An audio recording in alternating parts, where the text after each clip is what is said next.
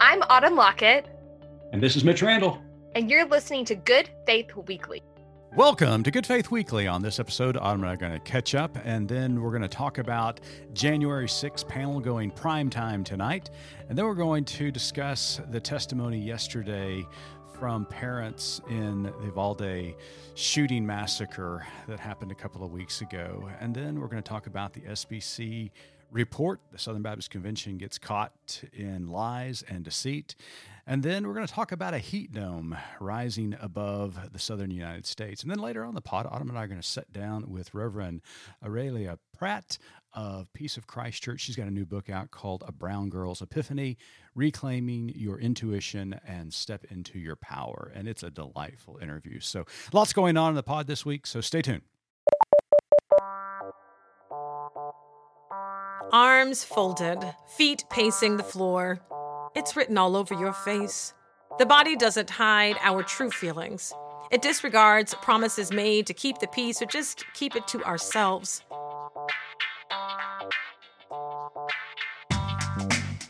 I'm Reverend Starlette Thomas, host of the Raceless Gospel podcast from Good Faith Media. We're giving our listeners a hand when discerning body language. That's our focus in season three. The church is called the body of Christ, so what does our body language say about perennial and pressing hot button issues? What's costing us an arm and a leg? Who do we give the cold shoulder and keep at arm's length? When have we put our foot in our mouth or turned a blind eye? Why are we still sitting on our hands? Where do we toe the line? And why is the kingdom that is coming not on the tip of our tongues? In season three of the Raceless Gospel podcast, we'll address these questions in eight episodes, and I hope you'll be all ears. The Raceless Gospel podcast is looking at body language. I'm your podcast pastor, Reverend Starlette Thomas. Episode one drops on May 5th. Learn more at goodfaithmedia.org.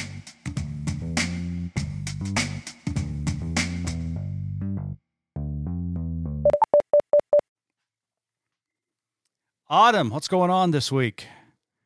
What is going on this week, Mitch? My body is here, but my heart is still in Hawaii.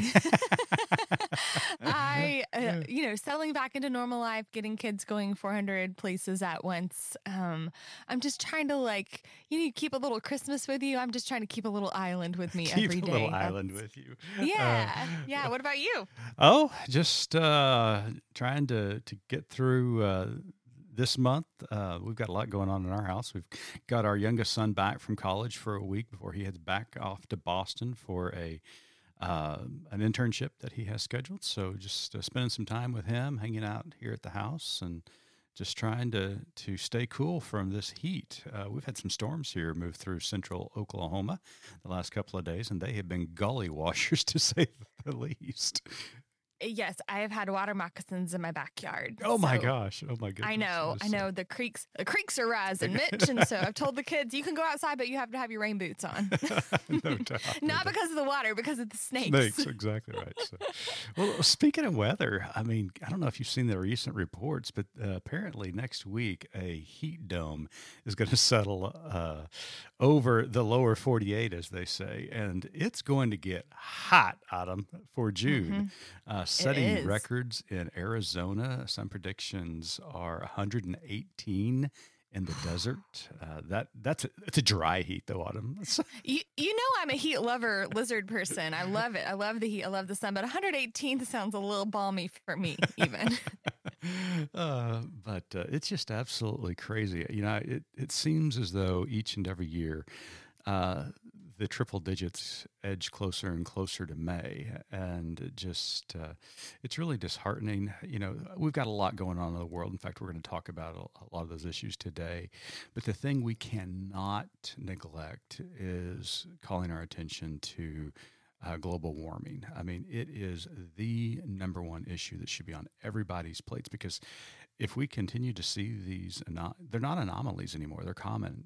They're, they're, common instances. of, these extremes in weather, both hot and cold and dry and wet, like all of these weather extremes are accelerating. Absolutely. And, you know, the, the thing that, and we've talked about this here before, the thing that's so devastating about this, you know, it's an inconvenience for you and I, uh, people who live in America, because, you know, we can turn our AC down, even if there's brownouts, you know, we, we spend a couple of hours without AC or electricity, and then we turn it back on later that night. But I was reading an article yesterday in the Washington Post about um, a family in Africa that lives by one of the major rivers there, and they've lost their home because of rising tides. Mm. And you know, they just they, they're trying to find another place to live, but they've actually lost their home. It's been in their family for generations because of rising sea tides. And so it's just it's just it's it's heartbreaking, um, and and so we need to be doing something about it. But just a reminder this week as you're sweltering down here in the lower 48 that uh, we need to be doing something about uh, climate change and global warming. So, to say the least. So, got- stay hydrated. Check on your elderly uh, neighbors and family members, and uh, if you have a local. Um, nonprofit that supports people experiencing homelessness, maybe drop off some Gatorade and bottled water, some fans. Uh, let's think about folks who maybe don't have the privileges that we do during this time. Absolutely. That's a good word. Speaking of trying to change things, uh, lots of debate in Washington, D.C. this week, uh, hearings going on uh, at the Capitol regarding uh, the Uvalde uh, shooting that happened a couple of weeks ago. Yesterday, in a hearing, we heard from parents, uh, the single pediatrician in Uvalde, about what he encountered and what he saw when little bodies came into the hospital, and we actually heard from one of the students who testified that she smeared blood on herself from a fellow student just to, to survive the incident and her calling 911 and police not showing up till an hour later. But it was heart wrenching, Autumn. I don't know if you heard any of it or read any of the, the testimony yesterday, but it's just, it's just, it, it just breaks your heart. It infuriates you because it's been so many years since Sandy Hook. I don't mm-hmm. understand how we as a country find this acceptable. And we have we we we we we express outrage, we demand action, and we hear the same thing from certain politicians and people in our our communities that there's we shouldn't abolish the Second Amendment because they're little babies who are dead. Mm-hmm. They, but some of those same politicians sure to get fired up when um, someone with a, a, weapon tried to head for Kavanaugh. Yeah. The other day. Right. I mean, they seemed real swift to action in that situation, and so did the police. Yeah, absolutely. So, really interesting there. And and no, to be totally honest with you, I have four kids who are in public school. We are not a gun family. Um, we have lots of Nerf guns, and that's about the extent of it. Maybe a super soaker or two. But I honestly have to just check out. Yeah. I, I know that's privilege, but I the Sandy I have a daughter who's the same age as the Sandy Hook babies who were who were killed and I mean they're they sh- they should be learning to drive right now. They mm-hmm. should be studying for the ACT. They should be entering their sophomore slash junior year of high school. Um, and, and that's how long. That's how long my heart has been breaking about. I mean, I also was in high school when Columbine happened. Right. Um, and I mean, like our like our friend Kate Campbell says, a change should have come by now. Yeah, should, should have. have. I'm going to vote accordingly, and I am going to be informed, and I'm going to be informative when the opportunity, you know, presents itself. And that's sort of the extent of my involvement in that story right now. Yeah, the testimony that came from the uh, the student and the parent and the pediatrician yesterday was just. Um, I really don't know what if there's any words to explain it or to characterize it because heartbreaking and infuriating really doesn't do it justice to, to hear them talk about what happened that day. And when the pediatrician described the condition of the bodies when they mm-hmm. arrived at the hospital, with some of the children being decapitated from an AR 15, why in the world does someone need an AR 15? A, a general citizen. They they don't. They don't. That's the answer. And you heard they politicians this, this, week yeah. with uh, who posed that question. Uh, some reporters asked some of the some Republican congressmen and senators about that, and and you know what their answer was? it's going to make me mad, I'm sure. That people in their district use AR 15s to hunt gophers. No, you don't. You use a BB gun to hunt a gopher. And, I grew up in a hunting family. You don't need an AR 15. I mean, and, vermins. And it, it was, it was just, I mean, it was such a ridiculous, ridiculous answer. And, and it just, it, it sent me back to the Constitution because, the, you know, you, you hear politicians talk about we don't need to abolish the Second Amendment when these things happen. Well, we're not abolishing the Second Amendment. In fact, we're trying to enact the Second Amendment because you know what the Second Amendment actually says literally? And I'm reading verbatim what it says right now a well regulated militia being necessary, necessary to the security of a free state. The right of people to keep and bear arms shall not be infringed. The whole amendment is set in the context of a well regulated militia. And so, you know, it, do people have the right to bear arms? Yes. And I am not anti gun. I don't have guns in my house. I don't really want to be around them, but that's just me. I don't like Pepsi either. But, uh, but this whole mindset that they should be able to to own these kind of weaponry is absolutely ridiculous because it literally says a well regulated militia. Regulated means we need to have some restrictions. hundred percent. 100%. So Yeah. I hope that there's something that can come. I mean, and, you know, it sounds like the bipartisan uh, commission is working on it. It's not going to go as far as many of us hope, uh, but uh, it is a step in the right direction until we can we can ban these things from our culture because they are just absolutely there's no no reason whatsoever for a private citizen to have one of these. Well, it seems like we we're just talking about bad news because we're going from one story to the next. Uh, we have not talked about the recent report from Guidepost Solutions about the Southern Baptist Convention. Uh, Guidestone released their report uh, a couple of weeks ago, and revealing that all the way back to 19 in the 1960s, the Southern Baptist Convention had been covering up ministers and leaders within the convention who have conducted sexual abuse on women and other people uh, under their purview. So it was eye opening, it was earth shattering. Many of us uh, who have kind of kept track from the kept track of the Southern Baptist Convention. I at one time was a Southern Baptist uh, until I decided that they had left me a long time ago. Um, really wasn't surprised by this, kind of surprised about the enormity of it, but certainly not that this was happening because we've been hearing it for a long time. And finally, it's been validated that yes, uh, the Southern Baptist Convention have been covering up uh, abuse for decades. Yeah. One of my uh, favorite morning shows growing up uh, was the Kidd Kraddick morning show out of DFW.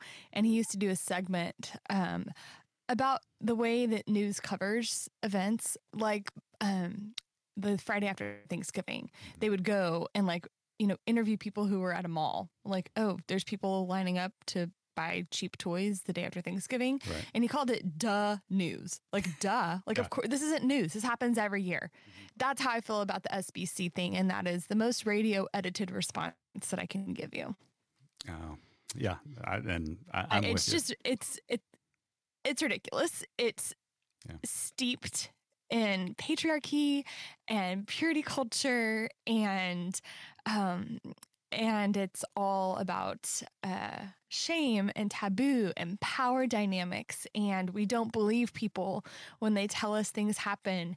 And we glorify leadership, especially um, in that segment of faith. And and we set them in a space where they are um, they're untouchable. Mhm. It doesn't matter what they do. We're to forgive and we're to keep moving on. And we're to get over it. And uh, spoiler alert, that's not a healthy situation for anyone. Yeah. No, I agree. Uh, the Southern Baptists meet next week uh, for their annual convention. Uh, there's they're expecting thousands and thousands of people uh, to be at that, and this is going to be the number one topic of discussion there at their meeting. And I, we have already been getting word from uh, across the country that Southern Baptist congregations are outraged by this news and are actually withholding funds now from the Southern Baptist Convention. And some people uh, believe that this might be the possible beginning of the downfall of the Southern Baptist Convention. And I don't know about that. At the very least, I hope it is a big uh, light onto their theology and the way they practice their theology and ecclesiology. And uh, I hope that it it embeds some real significant change in their convention and the way they do things. So because yeah, it's it's a it's a nice step to withhold funds. Um, Mm-hmm. it's a really easy place to point a finger and Yeah. say, "Look at what's happening over there, and Right. look what they're hiding." I think what every single person needs to do, whether you're a Southern Baptist or affiliated in any faith congregation or community, um, is to to pause where you are and to check in with yourself and see what you're doing to be complicit in things that lead to and abet abusers yeah, absolutely. if you're aiding and abetting abusers, whether it's omission of truth, whether like it's like we talked about not believing people, not not being a safe space for potential victims to come forward, educating our youth and children to be um, aware of what's going on. Um, I think it also uh, withholding funds is great, but we also have to do the hard work involved in making actual change. Absolutely. Couldn't have said it better myself. Um, well, Autumn, are you going to grab some? We are recording this uh, episode on Thursday of this week. And so, are you going to be grabbing some popcorn and a cold beverage tonight to watch the January 6th uh, hearing as they go prime time? So I don't really know what's happening. I'm sorry. I've been in like summer floaty land with my kids. So t- uh, explain to me like I'm seven what's happening tonight. Uh, well, a bipartisan uh, uh, hearing has been going on throughout the summer, and the only reason it makes it I've of bipartisan is that uh, Representatives Adam Kinzinger and or Kinsinger and uh, Liz Cheney uh, decided to be a part of uh, the hearing. Um, others on the, the Republican side uh, did not want to be a part of it because they said it was skewed. But at any rate, they've been working uh, for uh, quite a while now, uh, gathering testimony and evidence uh, regarding the January 6th insurrection. And uh, they are going to be going prime time tonight to begin to lay out their case about what happened. And preliminary reports are that they are going to put the former president, Donald Trump, at the center of this effort to overthrow a free and fair election. he it's put good- himself at the center of it. right, right. Well, he did. They're just like calling calling it to light. Yeah. Okay, understood. and that this was not something that just happened uh, that it wasn't about it wasn't about a bunch an emotional reaction on January 6th and people just got overhyped but this was a deliberate attempt to overthrow an election uh, by an elected official so it's going to be interesting to see what uh, comes tonight uh, I hope that they they lay out their case and do it articulately and that there's evidence to back it up um, you know, it, I, I wish it would have never happened, but it did. Mhm. And I think we need to, to know the truth of it. The American people deserve that. Mhm.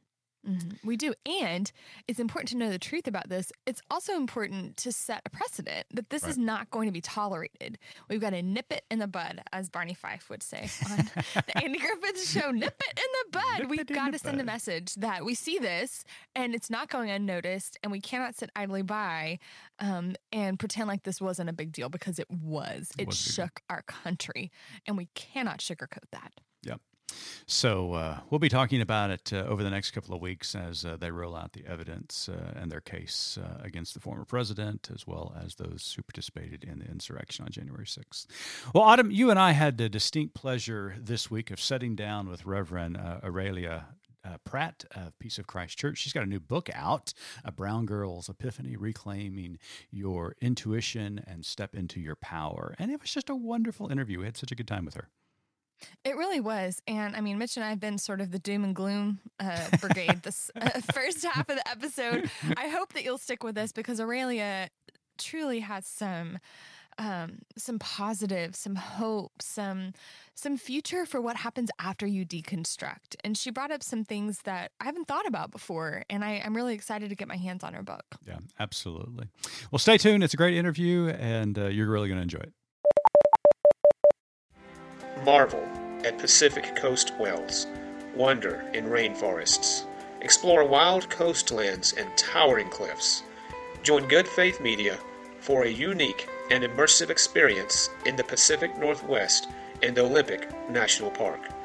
Enjoy engaging conversation with your small group of adventurers led by our team, which includes a journalist, historian, and theologian. Join us July the 23rd through 30th. Learn more at faithexperiences.org.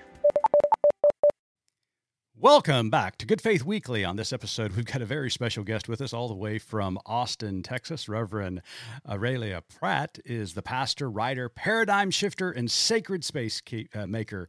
She is an Imago Dei enthusiast who finds real joy in helping people live into the fullness of their God given divine image. She is the author of a new book, A Brown Girl's Epiphany Reclaim Your Intuition and Step into Your Power, which is currently available wherever you purchase your book.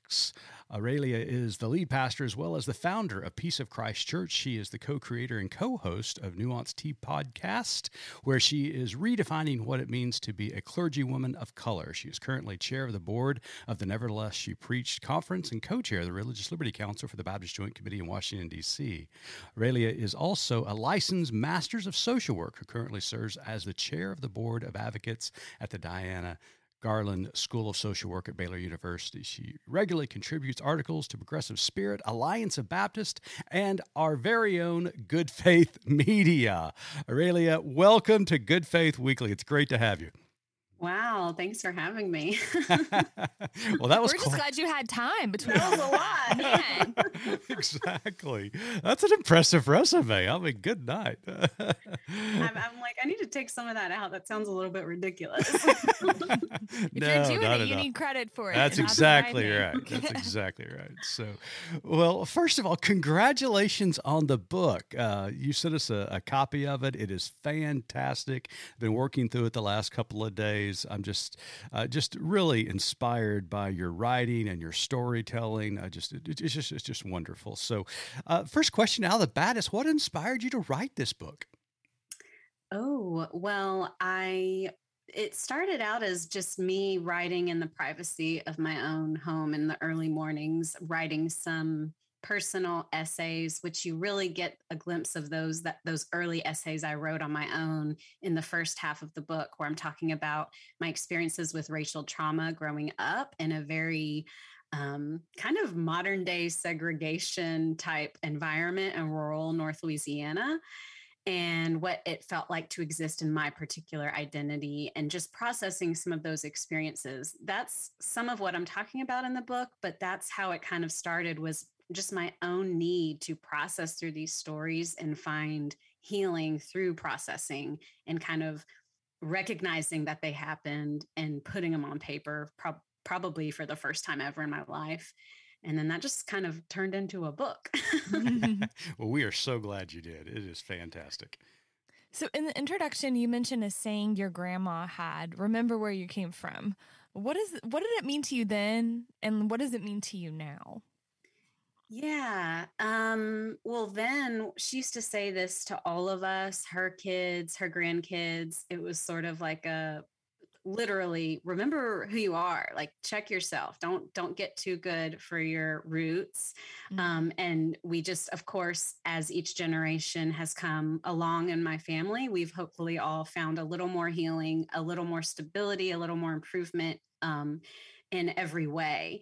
And and and that's because of the people who came before us and enabled us to have you know more opportunities and more access. But she was always about remembering where you came from and not being wasteful eating everything on your plate finishing if you opened a bottle of water finishing it. And um but at the same time there were a lot of ways where she you know, shared that. And it was very annoying for us and kind of, you know, and so I think about my grandma and how much of a thread is woven about her throughout this book. and I, I just, it's interesting because I'm always like, well, she wasn't perfect, but I, I guess it's probably easy to read it as this really wise person. and she was, and um, she really was. Um, but I also just want to acknowledge that, yeah. you know, none, mm-hmm. none, of us are perfect. And, and I want to follow up on that because, you know, it, I, have heard that before. I've heard it in my family uh, growing up. And there's a lot to unpack with that simple but profound statement you know, as a woman of color, um, you know, I'm I've got Native American heritage. I'm Muskogee Creek, and I think people of color understand the process of assimilation more than other folks in our culture. Um, there are a lot of things out. I mean, even outside of the traditional assimilation of white culture but there are a lot of factors within the culture these days that push people to assimilate into some kind of idea, whether that is a type of Christianity, uh, a type of cultural nuance that one must exist uh, where they where they call home. What do you see as? I mean, because I, I really do think this is important to remember your roots, remember your heritage, remember your lineage. What are some of the dangers do you think that people face when it comes to an attempt by culture to assimilate us into ways that we really weren't created to be? Yeah, I mean, I think we're just thinking of how that question resonates with me personally. You know, and in this book, I talk a lot about feeling this unbelonging because I'm in this in between space, which a lot of Latina people can relate to in various ways. I'm learning, but I grew up really disconnected from those roots.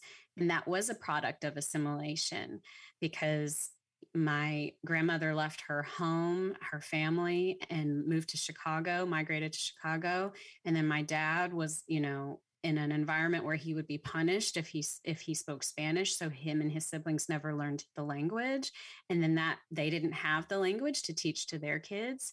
Um, so to me, I never learned language, and then by the time I had kind of come up in rural North Louisiana, not only was I disconnected from um, language and disconnected from community, but I also felt a need to also distance myself from it because I was teased for it. Mm-hmm. And so then when I grow up and I become wise enough to realize the beauty and the importance of my roots and my story and my background and embrace it, there's all this healing work to do. And so it's interesting how this idea of assimilation can not just affect one person, but can affect generations mm-hmm. Of people and um, really require a lot of healing work to be done to overcome it. And there's still so much lost. I mean, for me to learn Spanish at this point is, I mean, maybe one day I will, but it, it's just an uphill battle. It's, you know, yeah. it's just the world that I, I live in doesn't really lend itself to um, to accessing yeah. the language in the way that I might have if my dad never felt like he needed to be disconnected or my grandmother never felt like she needed to be disconnected which right. was all a result of assimil- assimilation. Yeah I, I, would i'm with you because i would love to learn muskogee creek but this 52 year old brain is not going to let that be accomplished whatsoever so uh, you know and, and, you talk about that in part one of the book uh, you write about stepping out of these harmful paradigms. In fact you write the path of self-liberation does not have a universal formula, and there certainly is no blueprint for it. Instead, claiming our God given inner authority requires listening and trusting ourselves. In other words, we desperately need access to what you call intuition. So, unpack that for us a little bit about what what do we need to know about our intuition and why is it so important to us?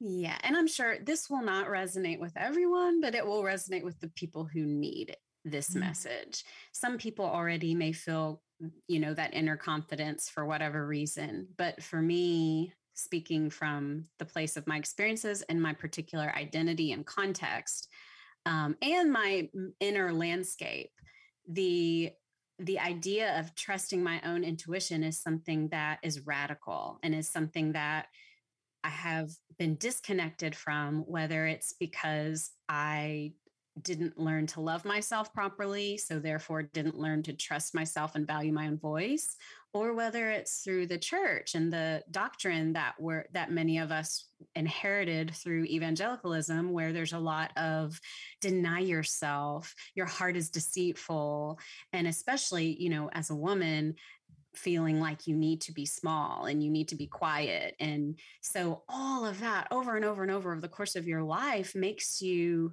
distrust yourself and makes you compartmentalize okay is this god or is this me? Is this god or is this me? And actually that's not how it works like in in my opinion god dwells within us the spirit of god is within us we're made in god's image and we can trust ourselves a whole lot more than we even realize. And even for those people who are confident already supposedly um, i think that there's a lot of inner, deep inner knowing that we're disconnected from. Mm, I love that. Mm-hmm. Mm-hmm. In chapter two, you address shame and trauma, which are definitely part of that, you know, that, that you're talking about. Um, making yourself small and, and not trusting yourself is laced with shame and trauma um, and trying to avoid shame and trauma.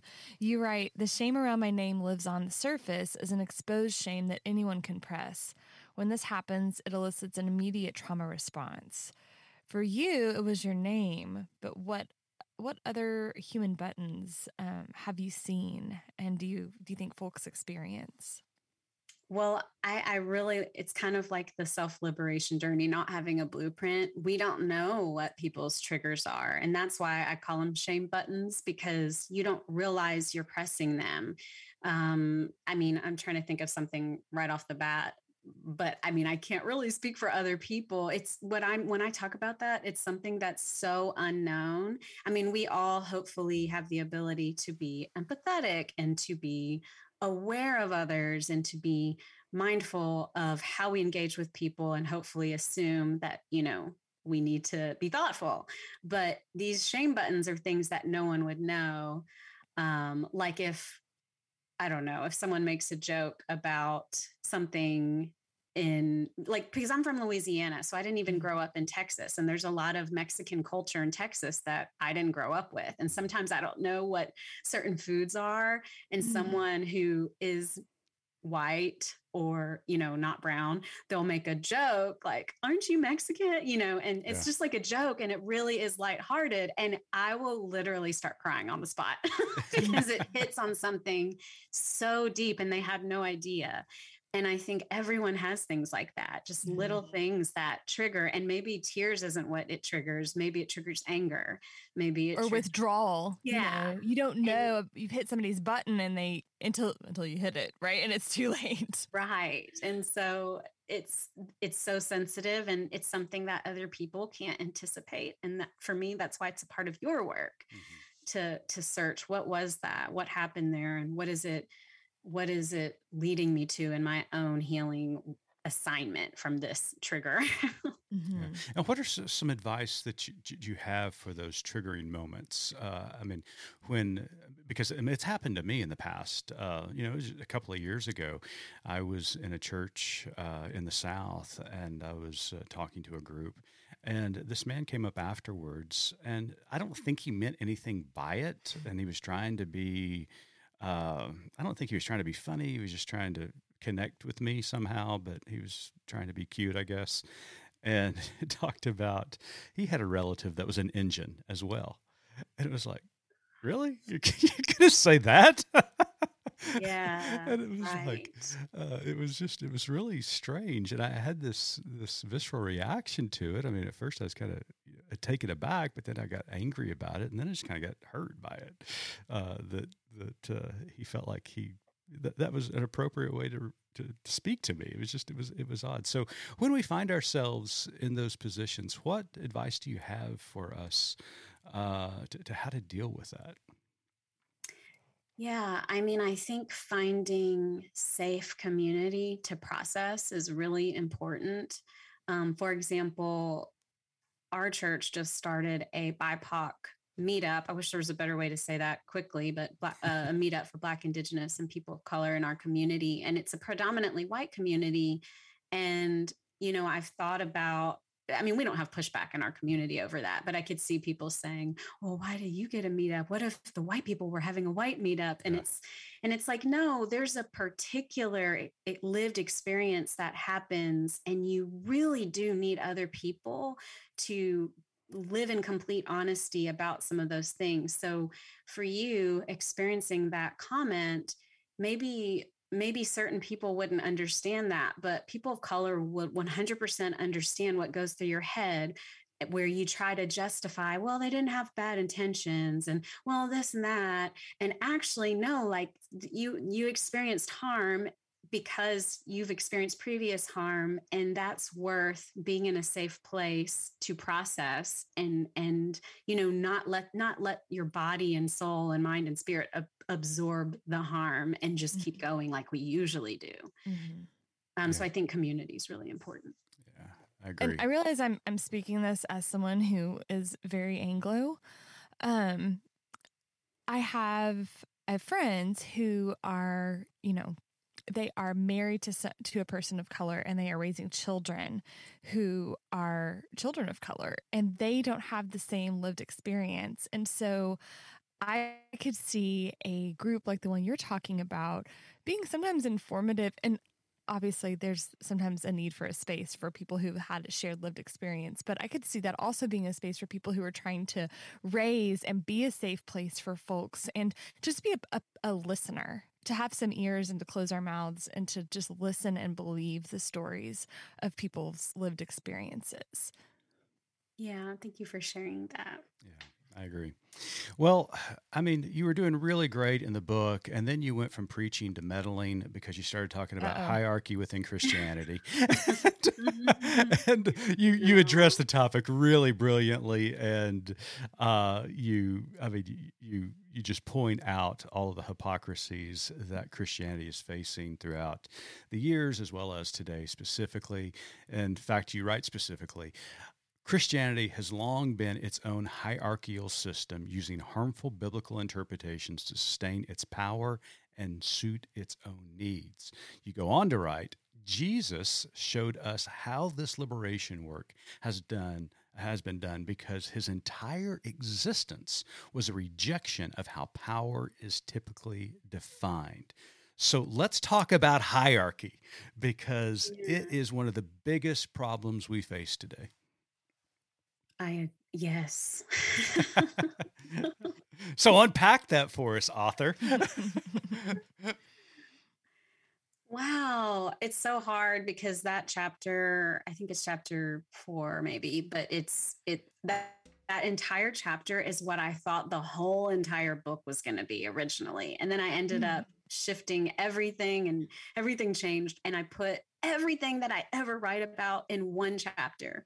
So it was really hard for me to um, to do that. And in, but I think that what I really want is for people who usually these are triggers right here. Mm-hmm. Speaking of triggers, yeah. these buzzwords of hierarchy, white supremacy, patriarchy, feminism, um, all these buzzwords that people hear immediately trigger a a response, whether it's a political, a partisan um, association, which then kind of determines where people go with their own narrative of how they're going to engage it or not engage these topics. And so my goal in talking about these things is to try to get people to move like come into an awareness that they that these buzzwords are are impacting how they enter in or don't enter in and then move past that beyond that and into a real conversation which really is just about hierarchy in the end and how these different power systems are not helping any of us. They're hurting all of us and they're antithetical to the ways of Jesus.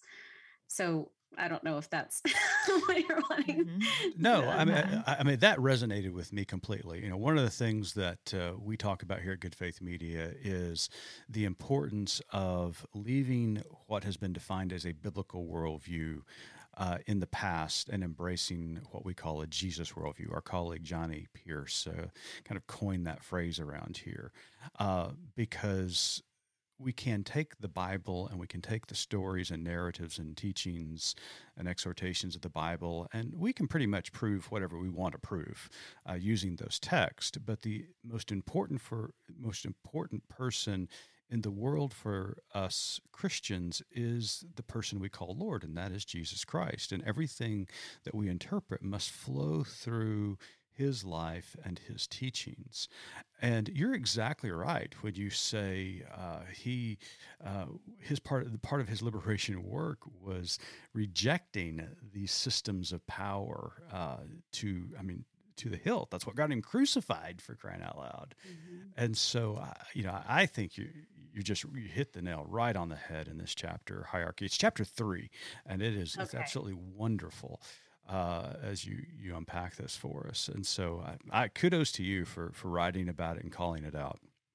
Thank you. Well, again, my hope is that people would read it, but we'll see. I mean, if people the introduction is enough for people to decide whether or not they're going to keep reading or not i think um, yeah. but hopefully people you know who who need it who are kind of in a shift of paradigms would would just keep reading even if it's uncomfortable because I try to write very compassionately and openly. Yeah.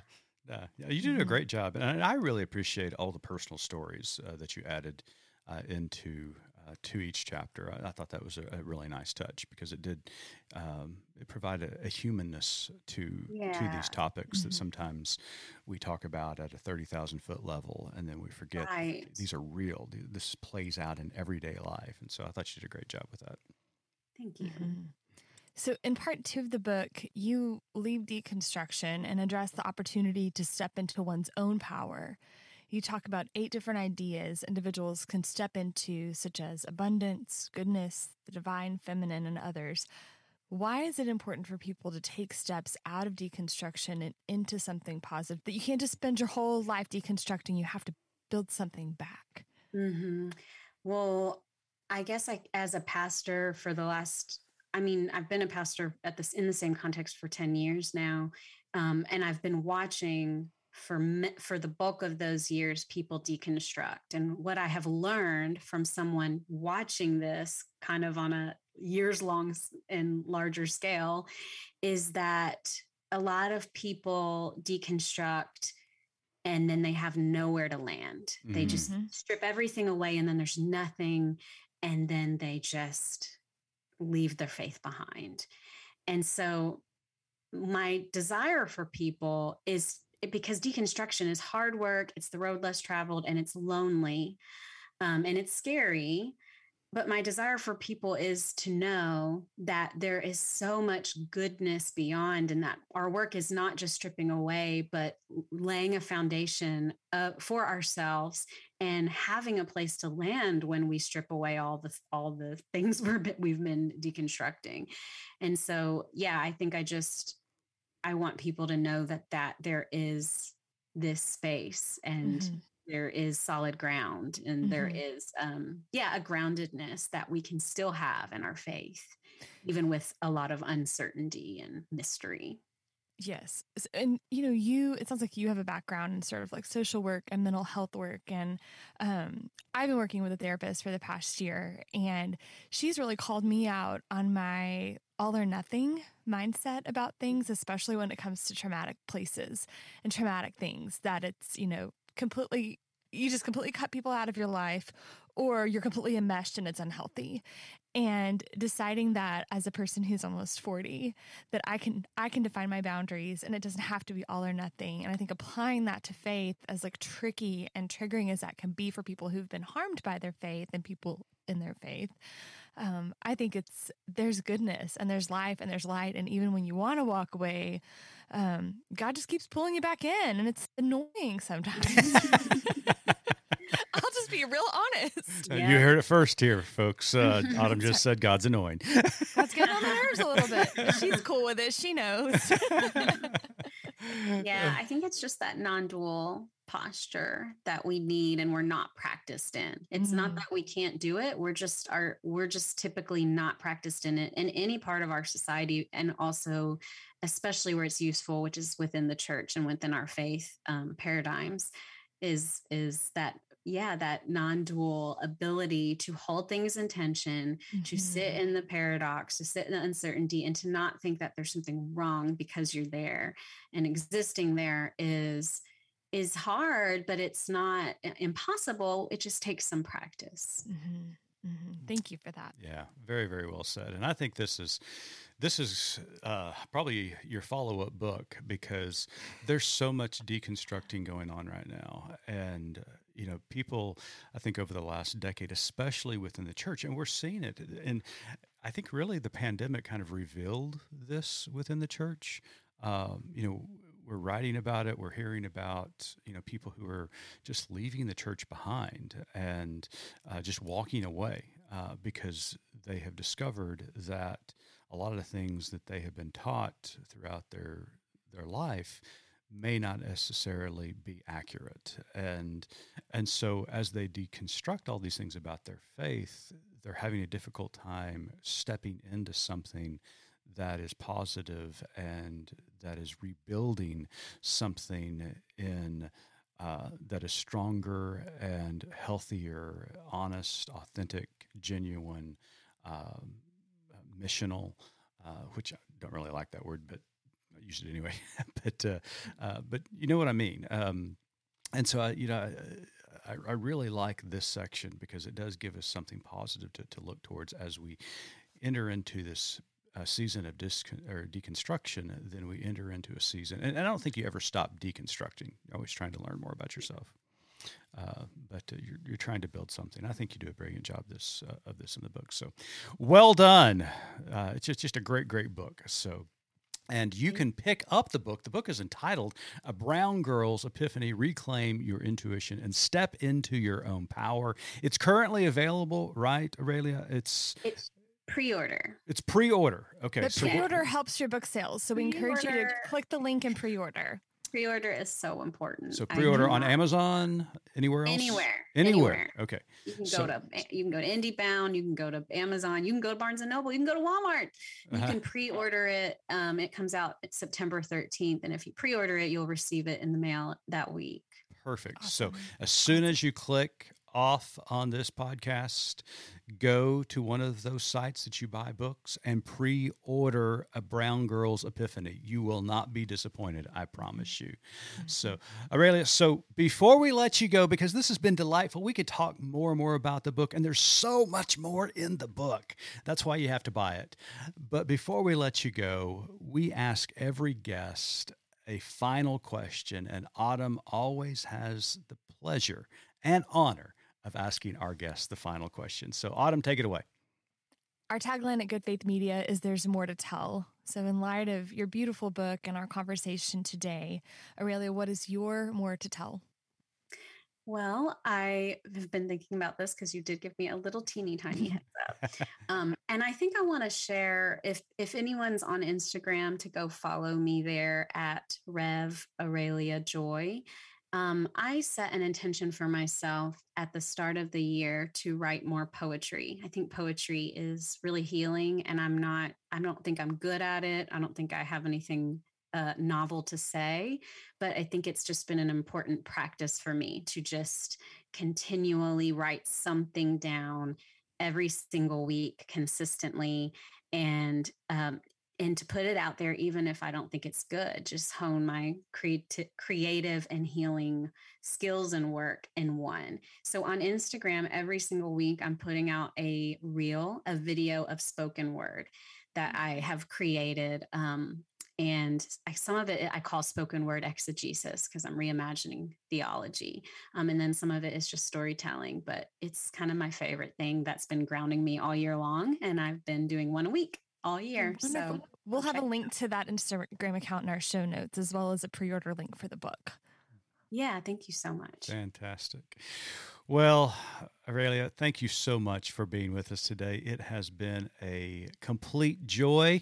For those of you in the Austin area, make certain you check out Peace of Christ Church. You can find them at peacewilco.com on the internet and visit because it is a great, great congregation. In fact, one of our employees at Good Faith Media is a member, our managing editor for digital news and opinion, Zach Dawes. And so make sure you, you know, when you walk in to, to give him a big hug because he's a big hugger. Not just a member. He is our treasurer. He's on our leadership team, and he pretty much keeps things running.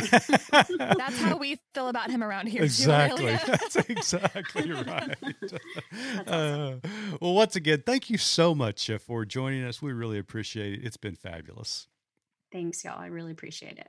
Well, Reverend uh, Aurelia Pratt is pastor at Peace of Christ Church in Austin, Texas, and her new book, A Brown Girl's Epiphany, is available for pre order. So make certain that uh, you pre order it right after you sign off uh, this episode. And to our listeners, we want to thank you for joining us this week. As always, we appreciate you tuning in. And until next week, keep living good faith.